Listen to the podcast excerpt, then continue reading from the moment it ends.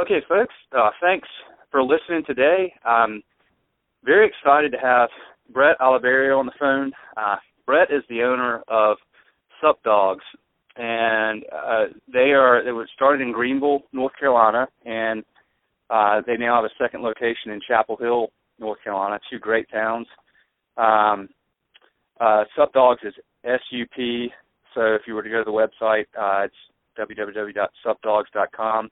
And uh, I'm going to, so folks, Brett and I already did this call uh, mm. earlier this week, and my recording app uh, that I was using uh, failed me and failed us, and so we lost basically everything but the first three minutes. So I'm going to kind of recount um, a little bit of the backstory around this restaurant because it's a very uh, it's an interesting and and tragic and, and kind of heart heart wrenching story, but also uh, uh, has a lot of positive outcomes. Um, but and, and Brett, you can kind of fill in where you know where sure, I may sure. miss out here. Um, but so basically, you know, Brett's brother Derek started Sup Dogs back in 2008. Uh, clearly a tough tough economy to do it in, but he was a 23 year old, uh, sort of with you know just tons of inspiration and fire in his belly and uh, passion for you know this vision he had of starting Sup Dogs and turning you know first this one location into a successful one and then growing it into a really successful business with lots of locations. And um and he really he knew it was almost like you know he just had this inspiration. He knew what he wanted to name it. He knew what he wanted to do with it and had a really clear focused vision for what he was going to do uh and though he didn't you know and here he is so he, a 23 year old he borrows money from uh their dad their grandfather and he goes and and these guys all kind of get together uh uh and, and they have several siblings and and all kind of pitched in to help get this thing kind of built out and started. It started uh, you know relatively slow as a lot of places do but you know Brett really had this excuse me Derek really had this uh you know this determination to make this thing work and and a lot of just sort of natural leadership skill sets and personality skill sets and work ethic skill sets that helped it thrive, which you need. And so, you know, really was doing well. And around 2012, the, you know, the place is just growing fast. Uh, and Derek uh, very uh, tragically died in a house fire trying to rescue his two dogs. And um, uh, and then, you know, Brett and his Brett was a newlywed, and he and his wife left their careers uh, in Washington D.C. Um, had no restaurant experience, but came down to take over this restaurant and uh, and turn it into the success, you know, or to continue the success uh, that it had started and, and has continued with since then. So a really long uh, intro by me. Uh, in fact, I'm going to put an, a link to an article that uh, that Derek sent me in the show notes, so you can read more. But Derek, does that? Uh, I mean, I, I, it's like hard because I don't want to you know summarize something that's I mean that whole story is like a podcast in itself, but right, um, right. Now I understand. A, a it's, it's a little.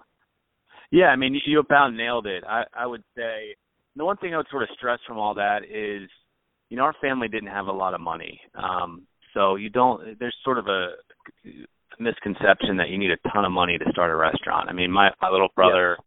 borrowed, you know, some money from my dad who took a home equity loan out and some money from my granddad and they sort of just had blind faith in my brother and uh and my brother sort of laser focused crazy bullheaded confident uh personality where he knew he wanted to open Sup Dogs, the coolest specialty hot dogs, specialty burgers, beer, liquor, the coolest, most fun restaurant there is in in college in a college town. And you know, he was able to to to pretty much nail that. So, um, but yeah, I mean, you you kind of you you kind of uh, I mean you, kind of uh, summed it all up. And I mean, if you just Google Sup Dogs, I mean the story it's you know been in a bunch of newspapers from the Washington Post to local papers. Um, so yeah, I mean that's kind of what happened. Um, we just uh, got that nightmare phone call on September 29th. Um, 2011, and uh, you know, I was getting ready to go to my job working radio in Washington D.C. and uh, phone rang at three in the morning, and and there was a house fire. He went in while the house was on fire. I mean, who goes into a house while it's on fire? I mean, my brother does. I would never do that, but he's, you know, that same sort of confidence and passion he had in opening the restaurant, you know, might have, know, that was his personality, you know. So he went in after his dogs and you always have enough oxygen to go into a fire. You never have enough to come out. So if anything's ever on fire, anyone listening, just stay a million miles away from it. So luckily there was no burns on his body. Um, just died of passed away of smoke inhalation and uh at that point you know getting back to the restaurant stuff you know the, the restaurant was doing well um from a standpoint where people were coming through the doors the the revenue was there uh, but sort of like me when my brother started this when he was 23 he really didn't have a ton of restaurant experience i mean waited tables you know but when when a restaurant sort of grows faster than you can have a handle on it. I mean, at Sup Dogs, what Derek said went. Um, and like a lot of restaurants, and the restaurant kept growing, so it's hard to sort of manage the restaurant as it grows. It's hard to do it all. So, you know, when when he passed away, you know, it really is a testament to his staff that they were able to keep it going and, and sort of for the you know, there's four months between he passed away and uh, my wife and I moved down to, to Greenville, North Carolina. So it is a testament to the staff that they were able to sort of keep uh, the restaurant going. Yeah, I mean, there's like so many.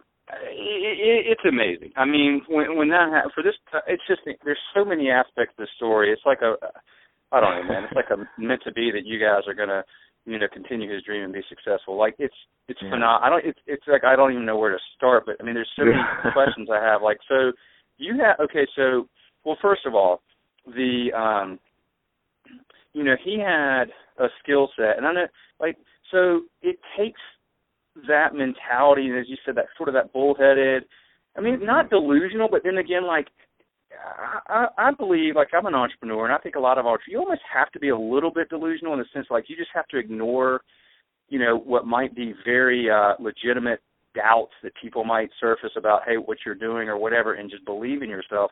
So he had this certain skill set, and he had gotten several years down the road where the restaurant's really successful, um, and then you come in. So there's a couple things I want to get to. One is like, what did you do right away? So I want to touch on that. I also want to touch on, um, you know, what what skill sets you you all shared, and then what different strengths you might bring to the table that may have ultimately, you know, he may have had to have found somebody with those skill sets too. Because there's one thing right. there's there's starting a business and having that fight, and then there's like the the growing and you know consistent operational um, strategies you have to deploy you know over time as a business thrives. So there's you know a lot of times we have to bring in other people that you know kind of balance um, out certain strengths and things that we may not have. Sure. So, but but first of all, you come into this thing, and so you've you've got this incredibly emotional thing that's just happened uh, a tragedy uh, beyond words, and now you are going to run a restaurant, which you have had no experience yeah. doing. So, what? Yeah, zero. Literally, like, what? What did you do? Like, walk me through. Like, you got there, and for the first week, months, whatever. Like, how did you get up yeah. to speed, and what were some of the things you did to, um, sure. you know, to, to to figure this all out? And I'll give you sort of a brief timeline. I mean, he passed away in September 2011, and then um I, my wife and I actually got married uh 3 weeks later and then we went on our honeymoon and then we were kind of like you know by around Thanksgiving we were kind of you know what if we you know moved down to Greenville quit our jobs and down to Greenville North Carolina with the hopes of you know carrying on Derek's legacy and his dream. But at the same time uh you know I want to make a lot of money. I mean let's that's what it's all about. So um but you know, like you were going back to saying, um, you know, so um, actually, let me back up with the timeline. So then, I worked in sports talk radio in Washington D.C. I was executive producer of a morning show. I, I also did a bunch of on-air stuff, TV and radio. My wife worked in sales. We actually broadcasted from the Super Bowl in Indianapolis, February second, I believe it was, and then on February fourth, two days later, the moving trucks came um, from you know our place right right outside of Washington D.C. and we we moved down to random college town Greenville, North Carolina, right, right across the street from ECU. So that's kind of the timeline.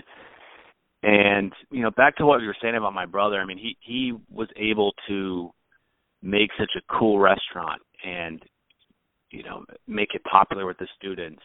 You know, he, he had the type of personality where you know every guy wanted to be friends with him and every chick wanted to hook up with him. I mean, that's just kind of how you know, it's just kind of his personality. He was always the funniest guy in the room, the best looking guy in the room. Uh, so, so making that restaurant awesome was easy for him.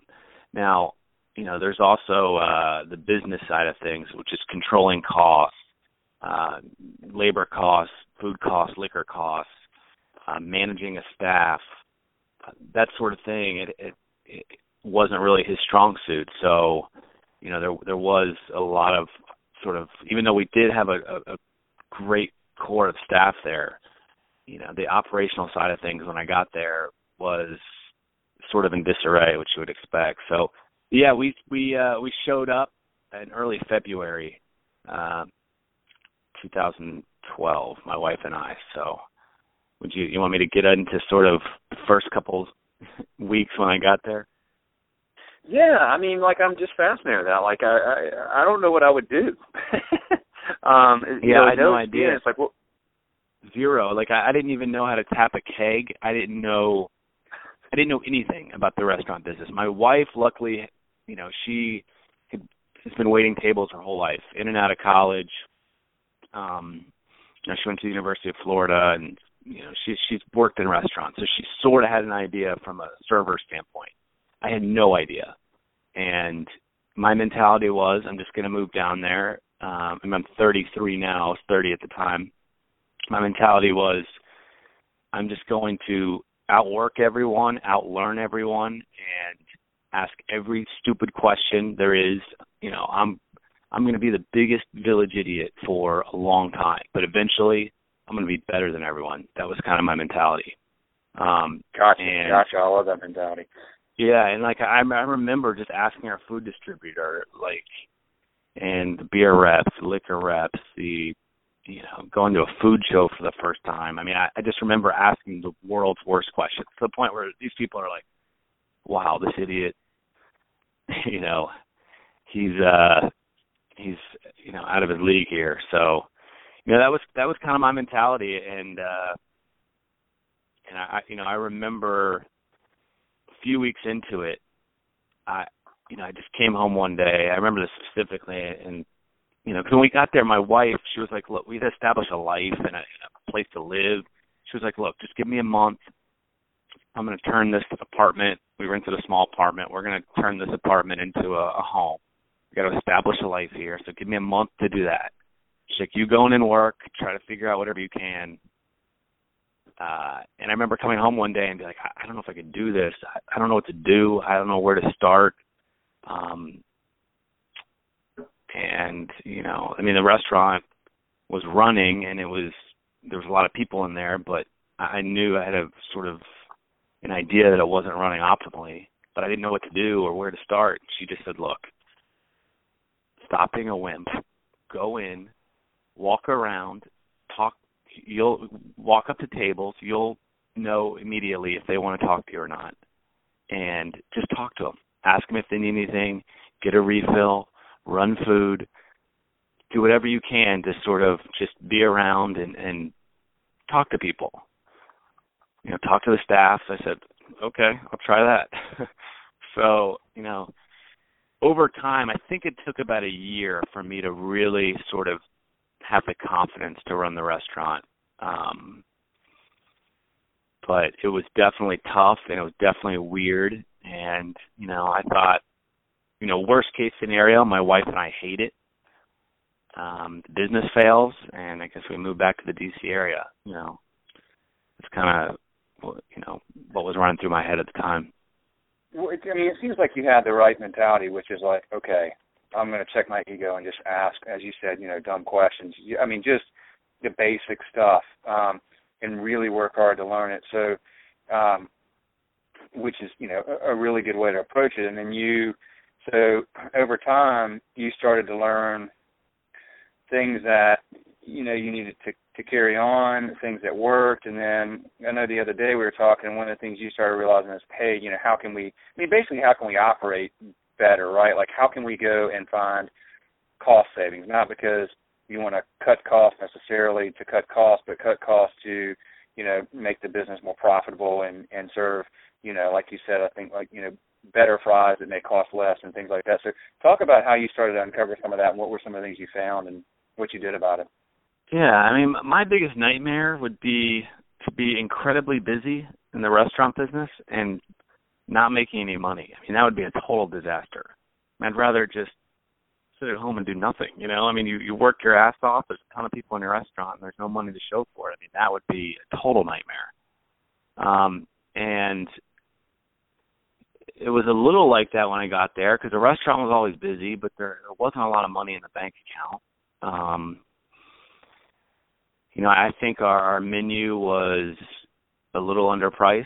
Um, you know, our labor costs were a little out of control. Uh, food, beer, liquor costs needed to be sort of reined in. You know, stupid stuff. I mean, I'm all about, you know, even over three years into this thing, you know, I'm all about every day. How can we improve, but at the same time, uh, save money, cut costs? Because saving money is like making money, right? But but I you know I never want to be one of those restaurant owners that are just cutting costs just to try to save a dime. You know, I want to be improving yeah, you can, you can while tell we're saving. that. Like, oh, go ahead. Well, yeah, and here's an example, and this is sounds really stupid, but um, you know, we you know, we have a couple specialty hot dogs and you know our nachos and burgers where we put uh jalapenos on them, right? So everyone knows what a pickled jalapeno is. It's like that sort of dark green jalapeno that you get out of the jug. Yeah. And to me, this just didn't look that good. And I don't know. I mean, people like the way they taste, but I was like, hey, you know, what if we switch to a fresh cut jalapeno, cut it ourselves? Um, it's it's brighter, it's better looking, it tastes better, it's more fresh, and then lo and behold, it's like forty percent less expensive than if you just buy these jalapenos out of the jar. So, you know, we were able to switch to a fresh cut jalapeno, improved our food, and cut our costs. And there's always a thousand ways to do that. Um, but you really just got to dig and dig and and sort of figure out how it relates to your concept. Um, and I've been able to do that in a bunch of different ways. So it's just one example. I mean, I know you. So you came in and really started to figure out like portion control, right? Like, yeah, you know, when I got the yeah, I mean, there was no portion control. Um, just the processes were, were not really in place to run a successful restaurant because you, can't do it all. You know, I mean, at, at one point, my brother was cooking the food, running the food to the table, you know, greeting the customer. I mean, doing it all. You know, just mm. total mom and pop shop. Um, but then as the restaurant grew, you know, it starts to get out of control. The processes aren't in place, um, and you just don't have the time, and it kind of swallows you up. And I think there was a little bit of that going on with my brother, which I guess is a good problem to have, right? Too busy, too many customers, but. uh so when I got there, there were a lot of processes that needed to be in, in place. And by the way, let me mention this. I I swear to God, one one you know I requested to be on your podcast so people know. Like I'm a fan of everything Schedulefly does. And when I got to uh within the first month of getting into the restaurant business, I bought your book, Restaurant Owners Uncorked. That's what it's called, right? Yeah. I have it upstairs. I have it upstairs, and I and I read the whole thing because you know it was all about rest you know successful restaurant owners. So for me, I was like, well, you know, I got to figure out how to act like one. So let's read about the dude from Top of the Hill, Scott. Uh, let's read. Let's sort of see how other restaurants owners act successfully, and you know, let me try to be a part of that. So, uh, your book was actually the first one that uh, that I bought. I don't even know how I really stumbled upon it, but um, but it helped. It, it definitely helped. So I still have it. Thank thank you Amazon. Amazon does a good job of marketing that because we just don't you know like it, it's there and you can get it and uh, they cross sell it easily. And I, there's not a lot of books about, you know, there's like books. This was the interesting thing. Not to get off on a tangent, but it's going to tie back mm-hmm. to this. So I found that like there's you'll find books that's like some guy or some gal is real successful and they go, "Oh, well, here's how I've been successful, so I'm going to write this book and here's my story." Well, okay. That's really good, but then you go read somebody else's story and it's totally different. Like they did things totally the opposite way maybe, but they were still successful. So it was interesting because I thought when we started that I was like, you know, I've got to find like common themes. Like what are they all doing that you know, are is similar so that we can kind of say, like, put our stamp with this book and say, well, here's 20 owners, and here's what all of them do, these five things. But you can't do that. And that's what was interesting, and this is why I like doing this podcast and why I like hearing your story. Is you and you probably went through this process. It's like you can learn nuggets from lots of people, but everybody has their own way, and then you kind of have to mold your own style of like, you know, I agree with this guy on the way he does that, and this gal on the way she does that, and this person, and then here's how, I, and you kind of like come up with your own way of doing things because there's building a successful restaurant is very hard, and and what part of what makes it so hard, I think, is that there's so many components to a restaurant. There's all there's the food, there's the labor, there's there's just so many unique things that you deal with, and there just isn't a right way to do it. I mean, you you have to be smart, but my goodness, I've got a you know we I interviewed a guy recently who, mm-hmm. um, you know, one one person is sort of top down. Um, this is our this is the way to do it, and you know, do it my way. It's kind of my way, the highway. And another guy was like, you know, I have sort of a general framework, and I trust my staff. I mean, it's, it's mm. so weird. So, what what did you? Yeah, you know, yeah. What, I what think it's all about personality. And that's been the it's hardest part for me. Is like, yeah, you know, sorry to cut you off, but no, no, no. It, it it is all about personality, and you you sort of have to implement your style. You know, I don't think there is any one correct way to operate a restaurant. You know, there is. I've met a lot of restaurant owners where they do my way or the highway, um, and then you have a lot who are way too trusting and lenient. I'm kind of somewhere in between. My personality is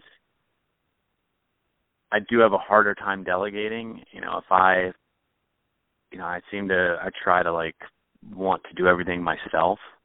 And now that we have a bunch of full-time managers and general managers, I've gotten a little better at, at delegating, but it's something that that I'm working on. But for me, you know, even going into this thing, you know, keep in mind if you saw our our restaurant especially the outside of our restaurant in, in Greenville, you'd be like, this looks like an abandoned gas station. Uh, I mean, this this place is looks awful, right? I mean, we're attached to a convenience store. I mean, it just looks.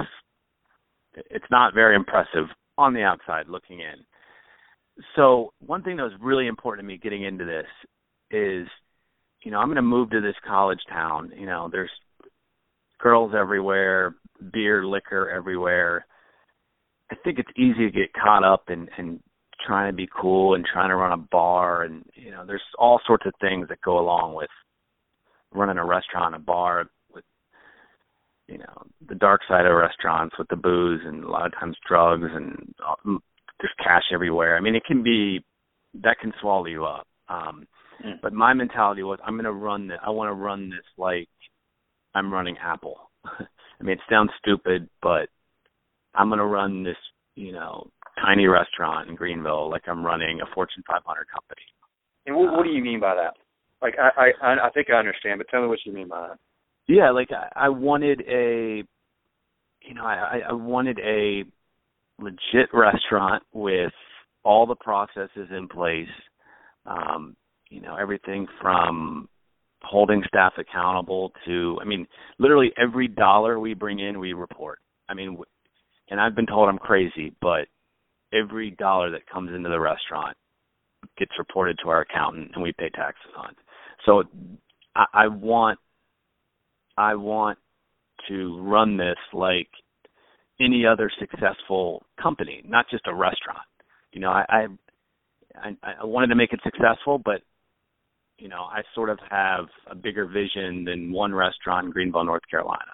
Even though it's awesome and I could live off that and be perfectly happy the rest of my life, but so what comes along with that is running a hundred percent legit business, not just a restaurant, but a legit business. And I think a lot of times in college towns, in different areas, like you know Charlotte, DC, you know it, it's a little different. But when you're in a college town and you have an independent restaurant and there's girls everywhere and beer and cash, there's a lot of opportunity to sort of get sidetracked. But you really have to focus on, you know, even though this is a fun restaurant with college girls everywhere, you know, this is a legit business that has to operate in a certain way and um you know has to make money like like any other legit business. So i hope that makes sense. I'm not sure no no it, yeah it definitely does and i love i love the mentalities um and you you um so you have you had the one and so you got up to speed and got to where you kind of felt like you had your arms around it um and then you opened your chapel when when was that about a year year and a half ago? Yeah we we opened not yeah we opened nine months ago and and you know when i moved down to greenville there was so much that i had to learn and so much uh, that i wanted to improve and and change and you know from a from a business standpoint that the thought of opening a second restaurant didn't cross my mind for a long time um just because there was so much to learn and, and, and sort of accomplish in Greenville. And uh so I you know, my wife would tell you we didn't talk about opening the second one for maybe a year and a half, two years. Um and then you know, we started kind of thinking about it and we we we started, you know, sort of talking about where we would want to open a second one. Um, and it was always my brother's dream to open as many Sup Dogs locations as possible. Um, you know, the easy college thing towns. Is it like a college towns concept? You think? Exactly. Yes, college towns. And you know, the easy part would be you know open up another Sup Dogs in Greenville and you know sort of do it all locally. But you know, we decided let's look around and we found a uh, an awesome building in Chapel Hill, right on Franklin Street, right across the top of the hill. Um, and it was one of those things where it kind of just hit us, like you know, we, we I don't know if we we can't pass up on this uh, on this space. And then so we started contact in the, the process of sort of starting a second restaurant. It's not easy. I mean, especially when you find a a prime location. Uh, you know, and we we knew we wanted to be in a an awesome downtown area and a great college town. And you know, there's very few college towns better, if any, than the University of North Carolina. Um, so when we found the building, then then the next step was okay, how can we convince this broker and landlord to lease it to us? Because they wanted Bank of America in there, they wanted some Mexican chain, or you know, they wanted you know these, these you know Chipotle and but you know that's where it really helped running a buttoned up uh business when trying to open that second one. All our all of our accounting was right. Um you know there was money in the bank.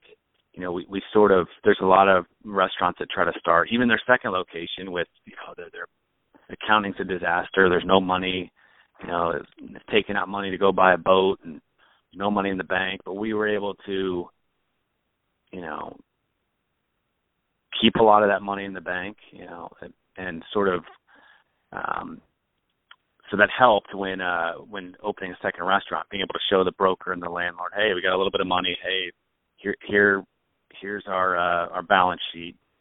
Um so it really helped in expanding sort of running a legitimate restaurant and so this is like this gets to what the point you were making about you know running it like Apple, having a button up business. You mentioned a, a great example. You just said you just kind of threw it out there, but I think it's a common uh mistake uh from what I learned over the years. You said, you know, taking money and going and buying a boat or whatever versus plowing it back into the business. So th- this becomes the question of like is this a hobby or is this a business? And totally. um and and you know and it's you know there's no right answer but you kind of have to answer that question for yourself and you guys said this is a business, and that's one of the things that. And you mentioned Top of the Hill. You mentioned Scott Maitland, uh, the mm-hmm. owner there earlier on here, and he's on the podcast too, folks.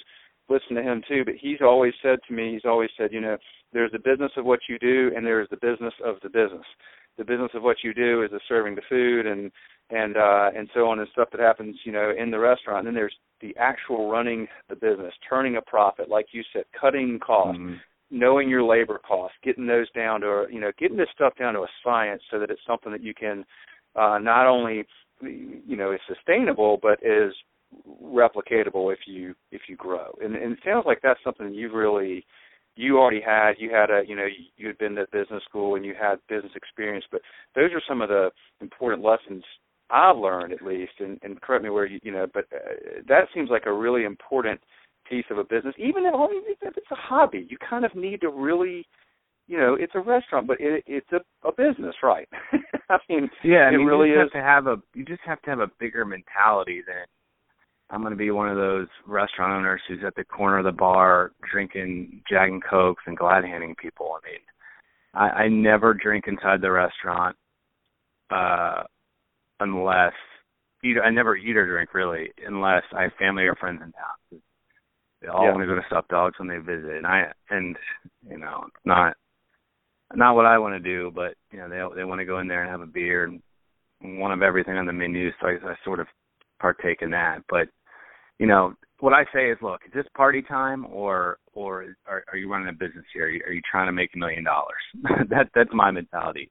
And for yeah. a lot of restaurant owners and and bar owners, it is party time. You know, you got you know you're drinking beers with your staff you, you know you got five thousand in cash in your pocket hey let's let's go on a cruise let's go to las vegas you know.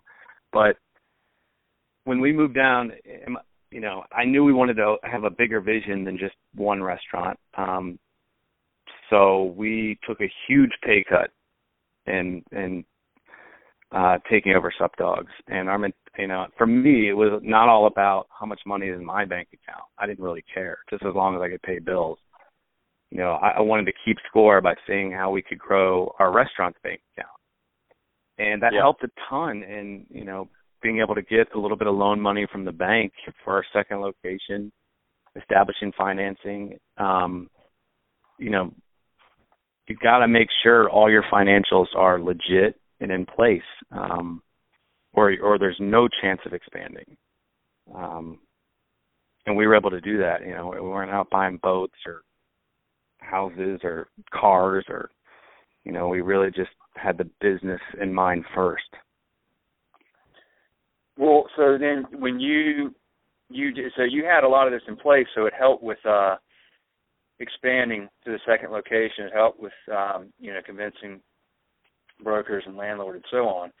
What about mm-hmm. um I mean what about the like how did that work with with you? So you you know like I always I'm always curious like so when you've got one place and you've got your 100% of your attention focused on that and you go okay I've got this thing running it's it's just it's clicking on all cylinders I'm ready to you know we're ready to grow. So then you go find this place in Chapel Hill. You go mm-hmm. through that process. Now you've got two, and not only two, uh, well, you can't devote all the attention to one, but two that are, you know, an hour and a half apart or whatever. So it's not just, you know, I can spend half the day at one and half the day at the other. So talk a little bit about that and what that process has been like and how you've been able to, you know, now juggle two balls, so to speak, uh, versus just one, and make sure that you don't lose sight of the, you know, the one for the sake of the other. Yeah, I mean it's it's uh it's really hard. Um and it's a grind and you know opening having one restaurant is not easy. Having two is twice the headaches twice the risk. Um and you know we we bought a house here in greenville um but we've also for the last year and a half had a have an apartment in chapel hill. And what's big for us in our concept is, is you know we got to be a part of the university. We got to become a, a a great part of the downtown area. So, you know, I knew I didn't want, you know, people ask me all the time, "Oh, is this a chain?" They walk, especially in Chapel Hill, where they're a lot less familiar with our concept. They'll come in, "Oh, is this a chain?" And I kind of take that as a compliment because, uh, you know, it to them maybe it looks like there's processes in place to look like a, ch- a chain, which I guess is cool. But you know, for us, I, I wanted to be local, and it's important in markets like Chapel Hill. It's like you know, if you're not a part of their community and you're not a part of the university, I don't think you're going to stand much of a chance unless you're Chipotle, Panera, you know, somewhere like that. But so being there day in and day out, you know, I'm probably in Chapel Hill three or four days a week. I'm here in Greenville two or three days a week. You know, really, I take zero days off. um, and you know, I might, you know, I go out to dinner with my wife. I mean, you can't really have any hobbies. Um, it might sound miserable, but it's not. Um, so you really have to be focused and and be a part of the community in each of your restaurants. So you know, right now in Greenville, it's like I'm always texting with the mayor. You know, my wife's on the board of for for Uptown Greenville, so we're we're super established in everything that goes on in Greenville, and we're slowly getting that way in Chapel Hill. And it's not easy; can't be in two places at once. But I want people to know this is a local restaurant. I mean, my dad, he just turned 68 yesterday. He'll come down and, and pack hamburgers for us. Um, mm, yeah. So you know that's what I say because you know there is a mentality that, oh if you're not you're not part of the chapel like top of the hill is part of the Chapel Hill community through and through, uh, and we need a little bit of that in order to sort of be a part of the community. And you know i'm i i tell people all the time hey i live here. I'm i literally live in chapel hill four days a week. Um you know it's me and my wife.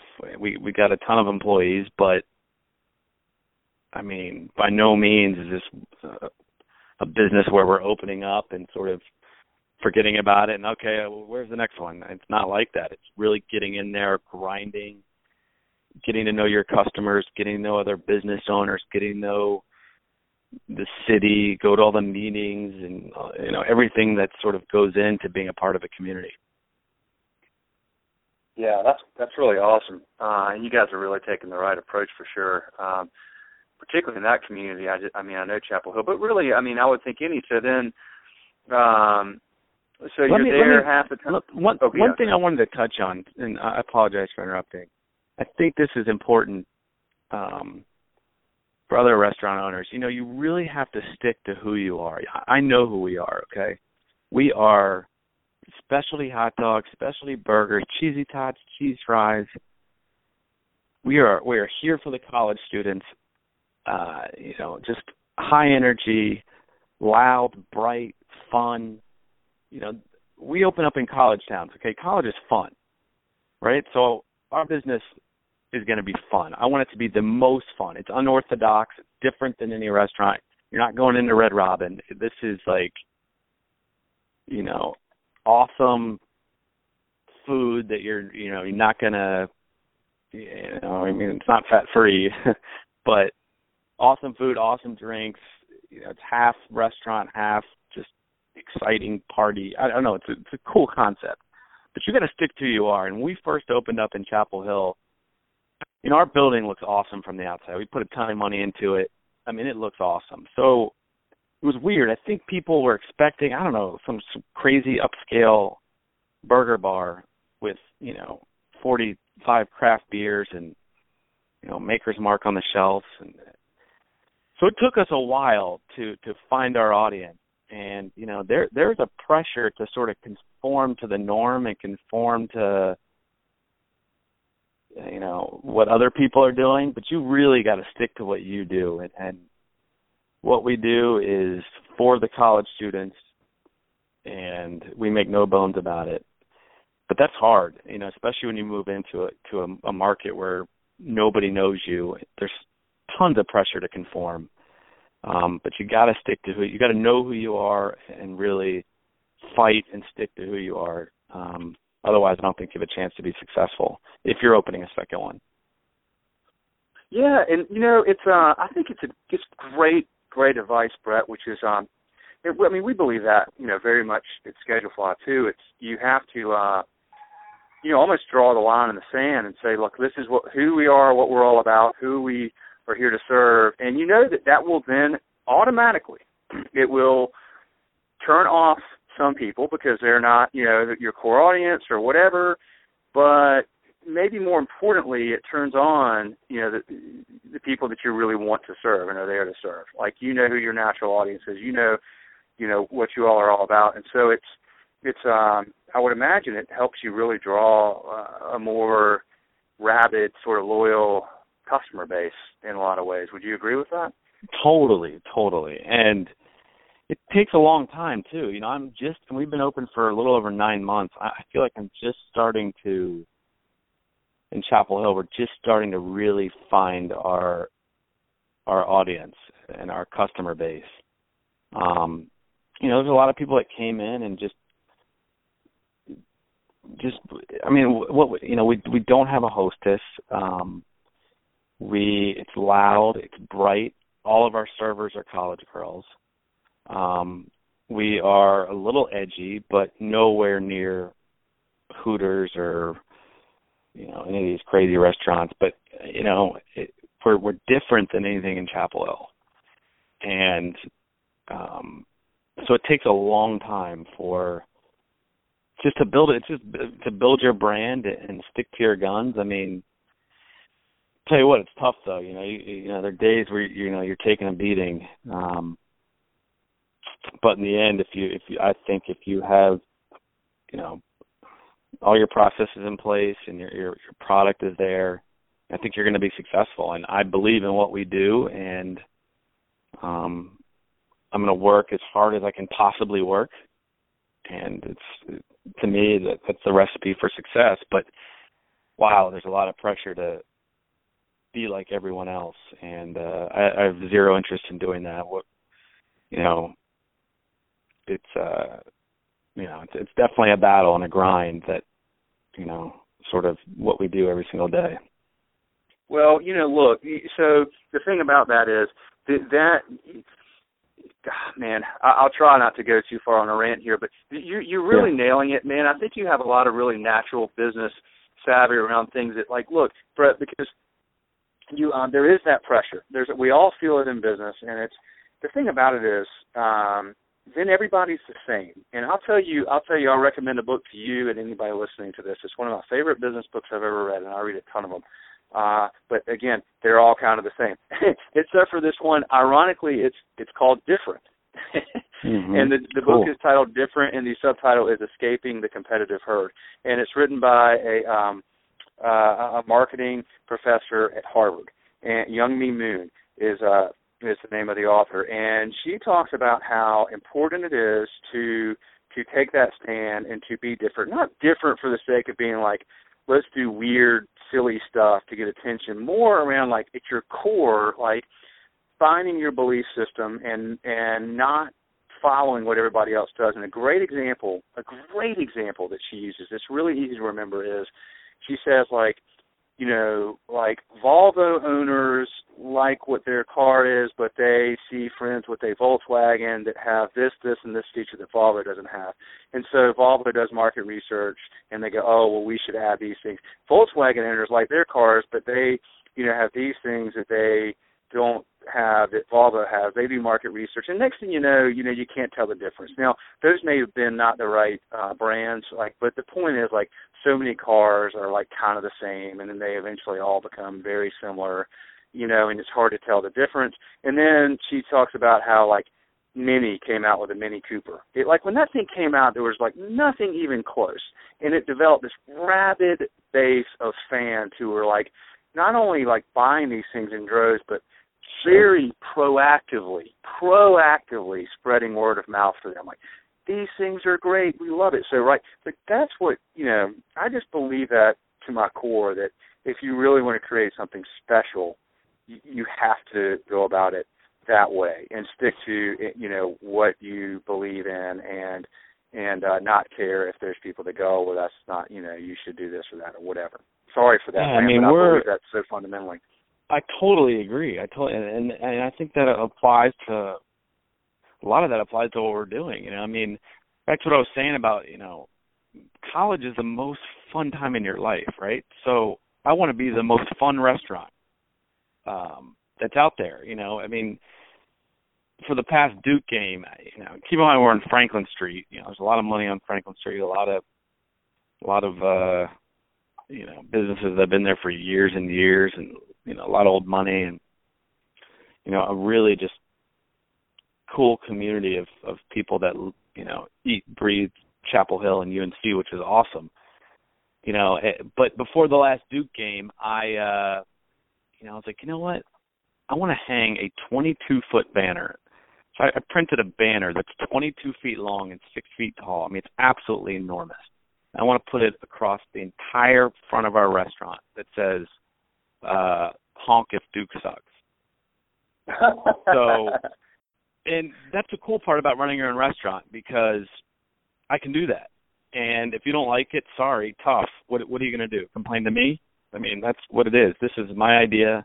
I think this is something that's cool and fun and edgy and different and will will create reactions and get people talking and and so that's what we did. You know, I went and printed this enormous banner that you could see from a mile away that's a Duke Sucks with Coach K's face on it. People are honking all day, uh taking uh, selfies in front of it, posting on Twitter, Facebook, Instagram, Snapchat, all that stuff and you know, so you kind of have to take chances, know who you are, um, and especially if you're in business for yourself. I mean, do what you think is best, and if people don't like it, you know, oh well, you know, it, it, there's no one to answer to. That's the awesome part. Um, yeah, exactly, exactly. Well, yeah, and so you um, so some of the things that you mentioned, um, uh, which I think are just um, I don't know, just really interesting and good. Knowing your audience, knowing who you are, knowing what you want to do. Like so, you told me on the last one that you guys like you don't have giant hot dogs. You have six inch hot dogs. You have thin uh hamburger patties, and and uh, part of that is because you're you're. I mean, I think you said like your primary or ideal audience or who you're really thinking about when you put together your food your menu is like a 20 year old female college student. Like that's is that totally. right? Did I remember that correctly? Yeah. Talk about yeah. that and why because I think that's such sure. a um, just a I mean that's smart because the guys will follow too. But but tell me about why you all uh, approach it that way. Yeah, I mean you you kind of have to know who your audience is, and you know I think one of my strengths and my wife's strengths, and she's right there with me, is sort of knowing what college students in a college community. Don't get me wrong, this is not our restaurant. We get a ton of families in for lunch, ton of families in for dinner. You know, late night is absolutely insane. But I mean, so we it's not just college kids that come into our restaurant. We get a ton of families sure. with young kids, but you know, it's uh you know, when you think about college and you know, when I think about college, to me it's all about girls and having fun. So that's what our business has to sort of be all about. You know, like you mentioned, our hot dog is six inches long, but it's not too thick. It's not like you're eating some big giant hot dog at the stadium. Um, our patties are hand packed, fresh, um, hand smashed. We smash them out real thin. They're still a third pound, but we smash them out real thin. To me, it's a little easier for a girl to eat it. I don't think the, you know a group of college girls is going to want to eat a big giant piece of cow before she, you know, goes to a house party with their friends or yeah, just you know. So everything we do is sort of with the college girl in mind. You know, everything from our drinks to the presentation of our food um, to to decor the restaurant. Um, and if and I think if you can, for me, my mentality is if if you can be successful doing that, uh, the guys will follow. You know, the community will, will follow because you know, if I visit a college town, I want to get a college experience. You know, if I go, you know, we went to uh University of Florida a couple years ago to uh you know, go to a football game and I wanted to see my wife's whole college experience. So I wanted to be around the students. I wanted to be around the crazy so when you complain to me that the restaurant's too loud, it's you know, it's, too bright, it's too you know, too many girls in there, you know, I, I get complaints. Oh, your your uh your staff is know, they act like sorority girls. Oh, well, this is college. I mean, what what do you want? You know, we're 50 feet from the university. So, you know, I saw one Yelp review. Some guy was like, you know, the the, the food was great and the, the the service was good, but those but their staff is you know you know they're laughing and they're they're loud and they're having fun and they're acting like they're in the this isn't the sorority house girls this is work and i'm thinking well this dude just doesn't get it you know so um i think i'm i'm pretty one of my strengths is knowing what college kids and people that are in a college community want to be around. Um yeah.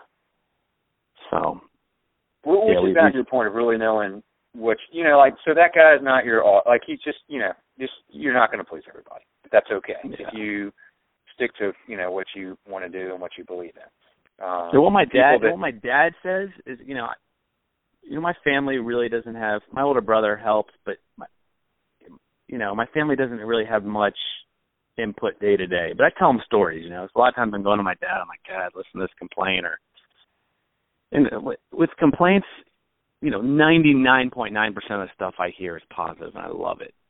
But what my dad always says is, you know, if there's someone that's really doesn't like being there or doesn't, it's like ha- it's like having a remote control, you know.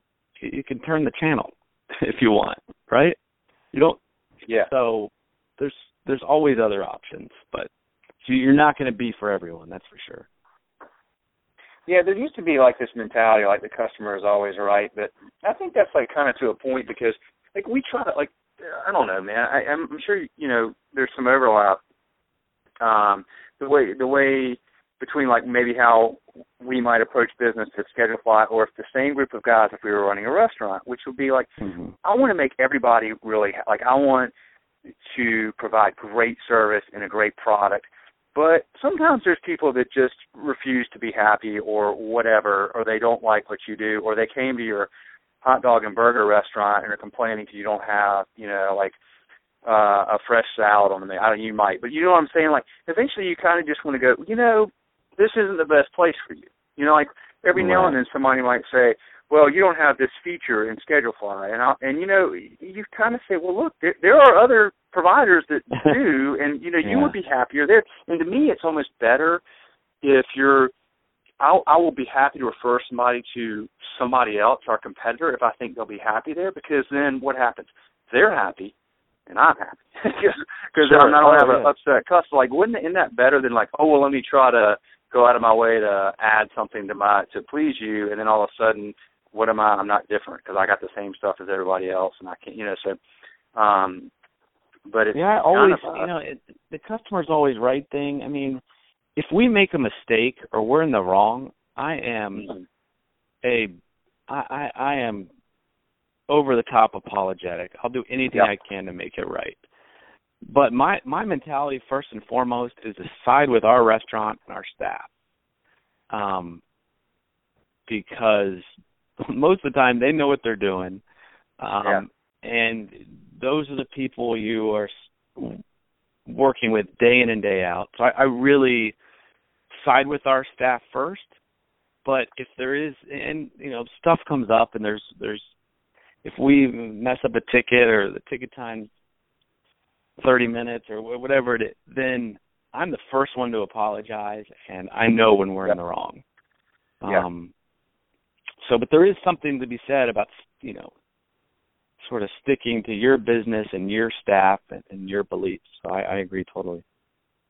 Well, uh, so one thing that you all do is uh, I wanted to ask you, but we haven't talked about this, but it's there's a video on your homepage of this mm-hmm. annual uh festival you have in your parking lot there in Greenville called Doggy Jams. And and the, I mean like I watched the video, I was like, Oh, I would really like to go to that. It looks so much Dude. fun and you have clearly a You come, man. ton of freaking people. Well, I want to talk to you about that. We may try to but what I mean so did did you start that? Did your brother start that? And talk about like that starting, what it what, like what it was like at first, how many real people were there, and then like how many Yeah. you'll plan on having next month, and are you going to do that in Chapel Hill, things like that? Because it's clearly a great folks like they get a huge number of people there for a day, and it's a great thing I'm sure for your brand and a lot of fun too. So so talk about that. Yeah, I mean my my my little brother Derek came up with that. It was his brainchild, his name, Doggy Jams. It's Sup Dogs and um and it first kind of started out the first two or three years that he did it, it was kind of like a uh like a jam band slash hippie-ish sort of vibe to it. Mm. Um and I remember the first year I got there, you know, I got there in February. Doggy Jams is, is always in April.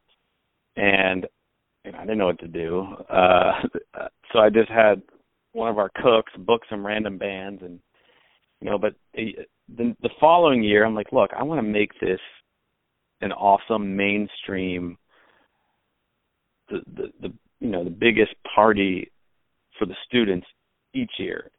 And um so what we do it's it we we it's it's it's an outdoor almost music festival where I hire like an awesome cover band.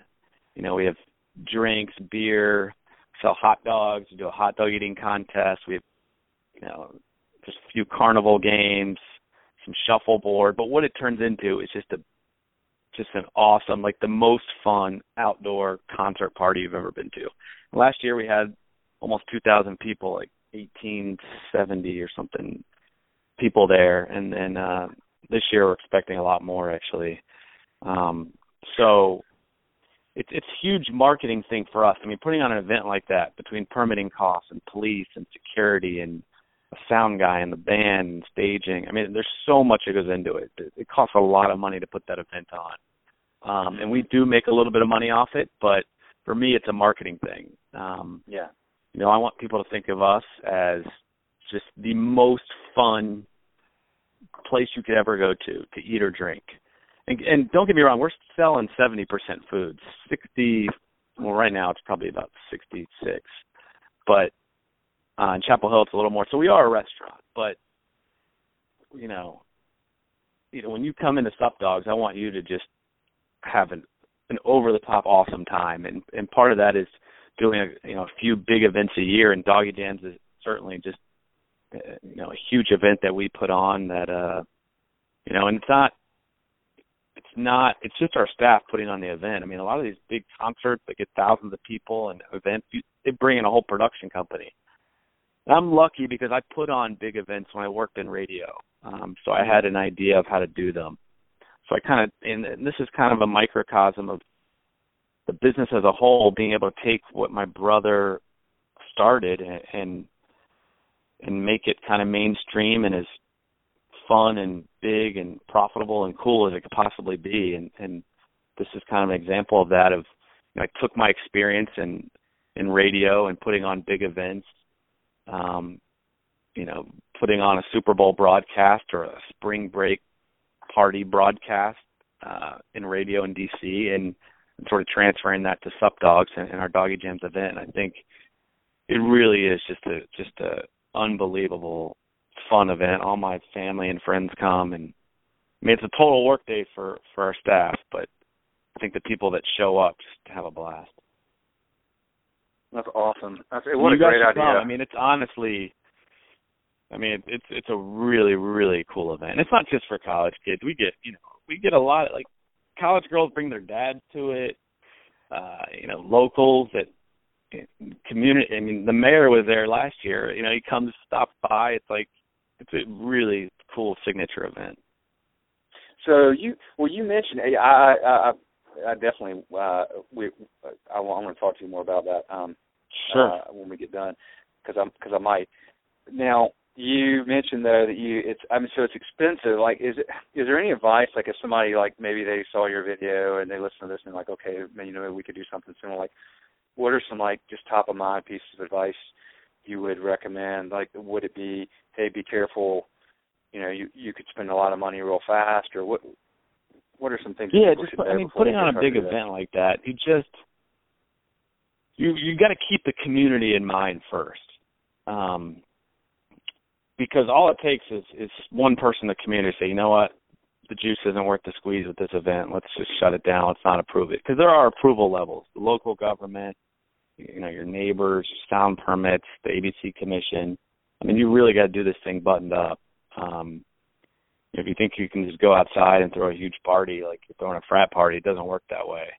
Um, and I mean, you just got to run it like you're running uh any other big time event. I mean, our whole staff the mandatory work day, none of our staff is drinking whatsoever.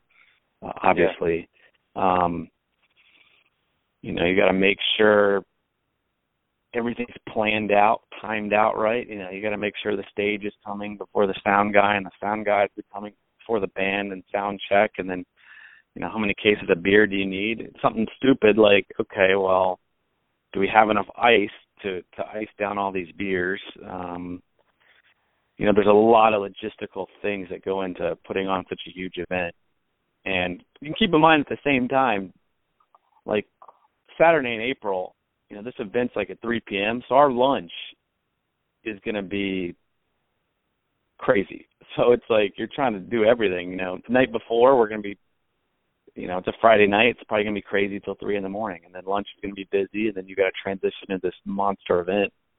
Um, and you really just there's a lot that can go wrong, you know, um, and you just really have to sort of plan against that. And and uh, but it's it is really cool too because our our you know it's almost like a bonding event for your staff because it's party time for everyone else during doggy jams, but for our staff it's work and our mm-hmm. staff takes pride and and, what I tell and we t- our staff talks about this all the time is like you know people are we are a part of people's college experience and we don't take that lightly. You know, when you come to ECU and it's starting to get that way at UNC, you know, Sup Dog is a big part of that college experience, so we always have to be great. And if we're not, we're going to affect some girls' college experience, and, and I take that pretty seriously. So Doggy Jams is the same way. This has become part of the university and, and part of the, the semester for these students. So it's got to be perfect every year. Um, and well, it is a bonding yeah. event because once you once you do an event with 50 staff members and, there's 2,000 people there and the band's rocking and everyone's drinking, eating, having a great time. It's it's it's a pretty cool feeling, even though it's exhausting. Okay, so that actually brings something up because you mentioned, you know, several times. You, I mean, clearly you have a great staff, and you're very proud of your staff, and they do a wonderful job for you. Now, you mentioned that you know you're part of the college experience for people at ECU, and that you all don't take that lightly. I get that as an owner. I totally get that, and I get why mm-hmm. you would think that way, and why you would believe that, and why you would understand the importance of that. How do you get your staff to think that way? How do yeah, you find that, people either that think that way, or how do you train or help people understand, you know, what they're doing, and not just coming and and you know bringing hot dogs out to people? Yeah, it's uh it's more than that, and you know I always tell our staff is we we have to be the best, and I sort of try to instill that in them. You know, I always try to tell them that we are the best and we have to be the best at everything we do. Um, I think there's believe it or not, we're doing hot dogs and burgers and cheese fries, but I think it would be tough to find a restaurant that puts as much effort and time into presentation and you know it's it's kind of ridiculous if you're in our kitchen and you know you, you see one guy correcting another guy because he didn't drizzle the ranch right on the ranchero dog um you know it sounds stupid but all that stuff's really important that goes into and that goes into taking pride in, in doing things the right way. And that's not, I tell our staff a lot. Like, look, there's there's a right way to do things, and then there's a gray area, and we got to be out of that gray area. We got to do things the right way every single time. Um, and to be honest with you, it just takes time, and we're starting to develop that in Chapel Hill. We're starting to develop that pride in your staff. You're starting to see less turnover because at first that's rough. You know, we started our second location. You know, certain staff members didn't really have pride in the concept. They didn't care about working. They didn't really care about the restaurant. But over time, you sort of figure out who your, who your key players are, and what's helped a lot in Greenville is being at ECU is being really popular. So people inherently take pride in working at Sup Dogs. And then our staff is paid pretty well. Um, you know, our girls make a ton of money. Now, they work their ass off for it. I mean, nobody works harder than our, our servers. Um, so making a lot of money goes along with that. Um, and, and working so hard, everyone's working. I mean, some of these days are just. I feel like I'm running a sweatshop some days. I'm not kidding. It's it's just so hard and so intense. Um, but along with that comes pride and, and sort of a sense of accomplishment every day. And you know, I try to pay our, our cooks and our, our managers as much as I possibly can. You know, we don't have anyone making minimum wage right now. Um, that includes our bus bus boy and dish guys and um so I think it, it comes it just takes time to sort of build that pride in your staff. It's not going to happen overnight. Um we're, we're getting there in Chapel Hill. Um in Greenville we we totally have it. Um you know, people are you know, I got you know dozens of people that want to work at Sup Dogs every single day, which is awesome. Um yeah. So I hope I answered your question. I'm not sure. did, and I think there's just no. I always ask that question. I'm always just fascinated by that, and it's just not. It's not easy. It just takes, like you said, it takes time. It takes leadership. It takes, you know, truly believing that yourself and showing that, and just rewarding people that you know that live by that that creed, I guess. And then, you know, I always feel like it's like, um you know, the money thing too is interesting. It's like, gosh, if you just look, if you just treat every customer like they're your best friend, right? Like, how would you treat your best friend when they walk in here? Like, how would you totally. interact with them? Or what? And if you do that, then they're going to tip you better, and you're going to make more money. It's like really not that yeah, complicated. right. It's easy. and and I tell our um, staff that the whole our restaurant's so small in Greenville. When, I t- I said, look, our servers, our girls on the floor, you're the face of this restaurant. So if you fail a test, if your boy, boyfriend broke up with you, that's got to stay outside the restaurant because when that customer walks in, the first thing he's going to see is your face. Do you look like yeah. you're having a good time? Do you look like you want to be there? That's instantly going to affect the customer experience. Um, and then also being able to deal with all sorts of different people. You know, we have. I tell them you're going to have one table. Uh, it's going to be a grandma and a granddaughter just came from church.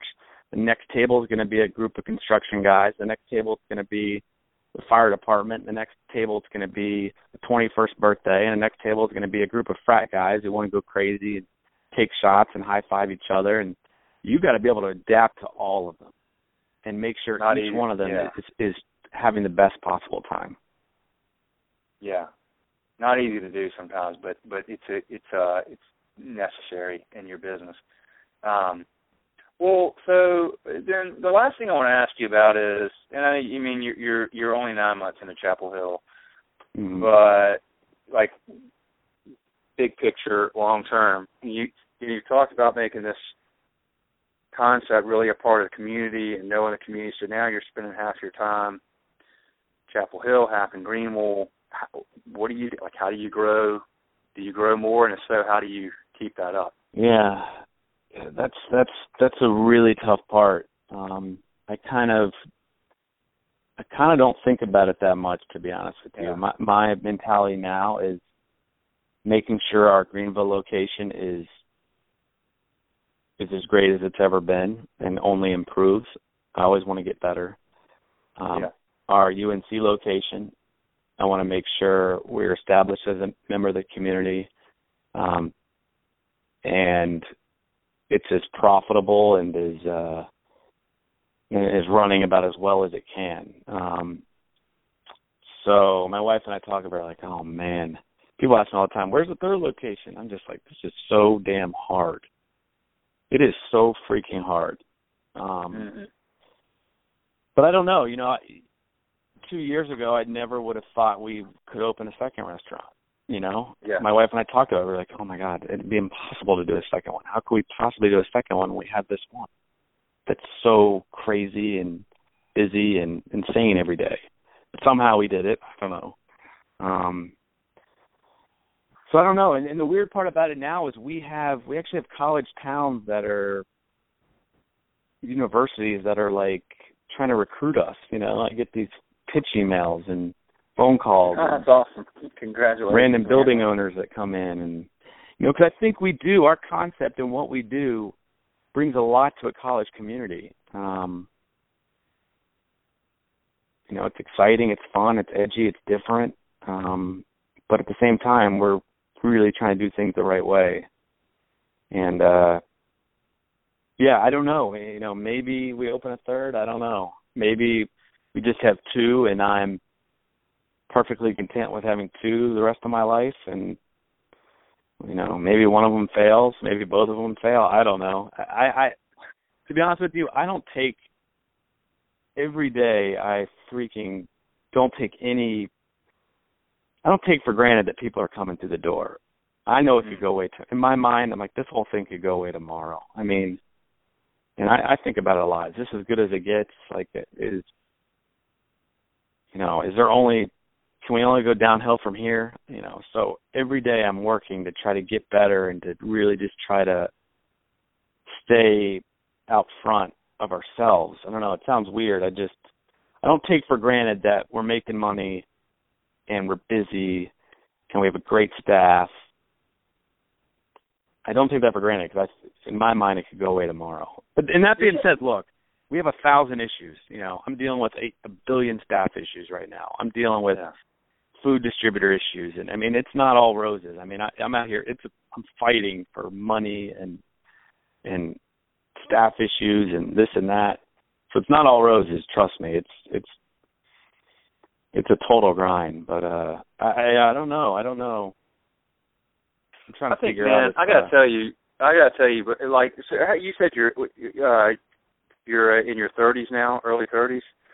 Yeah i'm thirty three yeah, man, dude. So you got. I'll just like I'm 40, so I, you know, you you have a lot of wisdom that takes a lot of us a lot longer to to uh, to achieve. And uh, you know, the interesting thing is you, you said something. Um, and, and actually, um, it's one of the guys that was in is was in our book. His name is Dave Query, and he's a really mm-hmm. successful restaurateur in uh Colorado. He started in Boulder. Now they've got places in Denver and, and other elsewhere. And uh, you know, he's got a restaurant group with ten or twelve locations or whatever. But he said, you know, he said uh to me when I was interviewing him for that, he said, you know, here we are. What is it like? Fifteen years later, I, you know, I, I always feel like you know, you know, it could all end tomorrow. Like, I, and I think that's such a wise mentality, which is like never taking, like, enjoying the success and recognizing it, but then never expecting it to well not expecting you expect it to continue but never thinking that it just will continue if you don't keep doing what you've been doing um which is like you said running a button up business grinding it every day you know taking nothing for granted. Because as soon as you take it for granted then uh you know it could it could be gone. So that mentality i think is why you'll continue to succeed why if you open another you'll do well. Like i i really believe that. So um my my Thanks, tip man. my I hat. appreciate that. Yeah, yeah. You guys so hopefully you'll be in uh um you've been down here a few years. I don't know if you ever spent much time down in Wilmington, but uh I'm not there. I'm in Charlotte. We've got three of our guys are down in Wilmington and uh UNCW is down there and Wrightsville Beach. Yeah, I hear a lot of everyone's telling us we gotta open there. yeah, man, go to Wilmington and uh Boone if you're gonna do it. Those are two really good other college towns. But um but I won't. You, we can talk more about that offline sometime. But man, I can't thank you enough for taking the time to do this because you do have a daily grind and you have a lot of issues. So I'm going to let you roll. But this is awesome. There's so many great pieces of wisdom and advice that will come out of this for anybody that listens. And um, thank so thank you so much for uh, for doing this and and for for contacting us, man. Like that made my day uh, when you did that. And uh, I'm so excited we were able to put this together and yeah, um, and and, and, I and I really appreciate it. And let, I just want to say a couple of things. Like the transition for us from a mom and pop restaurant to like you know people on salary and 401k and you know we were using Microsoft Excel not that long ago. You know until one of our girls who used to work at a different restaurant was like, "Ah, oh, I use a Schedulefly. It's great. We should try to use it." And you know what you guys do definitely helped us in becoming at least me feeling like we're more of a legitimate restaurant company because now all of our scheduling is done online, everything's tracked online. It, it cuts out a lot of headaches with staffing. Um, so your product really helped us sort of becoming legitimate. Um, and obviously, I told you your book helped me when I read it. So I, uh, you know, I appreciate what you guys do. And uh, and another thing I want to say is like I've been doing this. What is it? Three years and one month. Like I, I'm not. I might come off sounding like I know what I, I know a lot. I, I know I don't know hardly anything compared to most people. And I look at a lot of restaurant owners, like Scott from Top of the Hill, like a lot of these restaurant owners that you interview, they're like way ahead of me and like I don't I don't feel like I know everything. I try to I might try to come across that way to our staff, but I know there's so much that I have no clue about.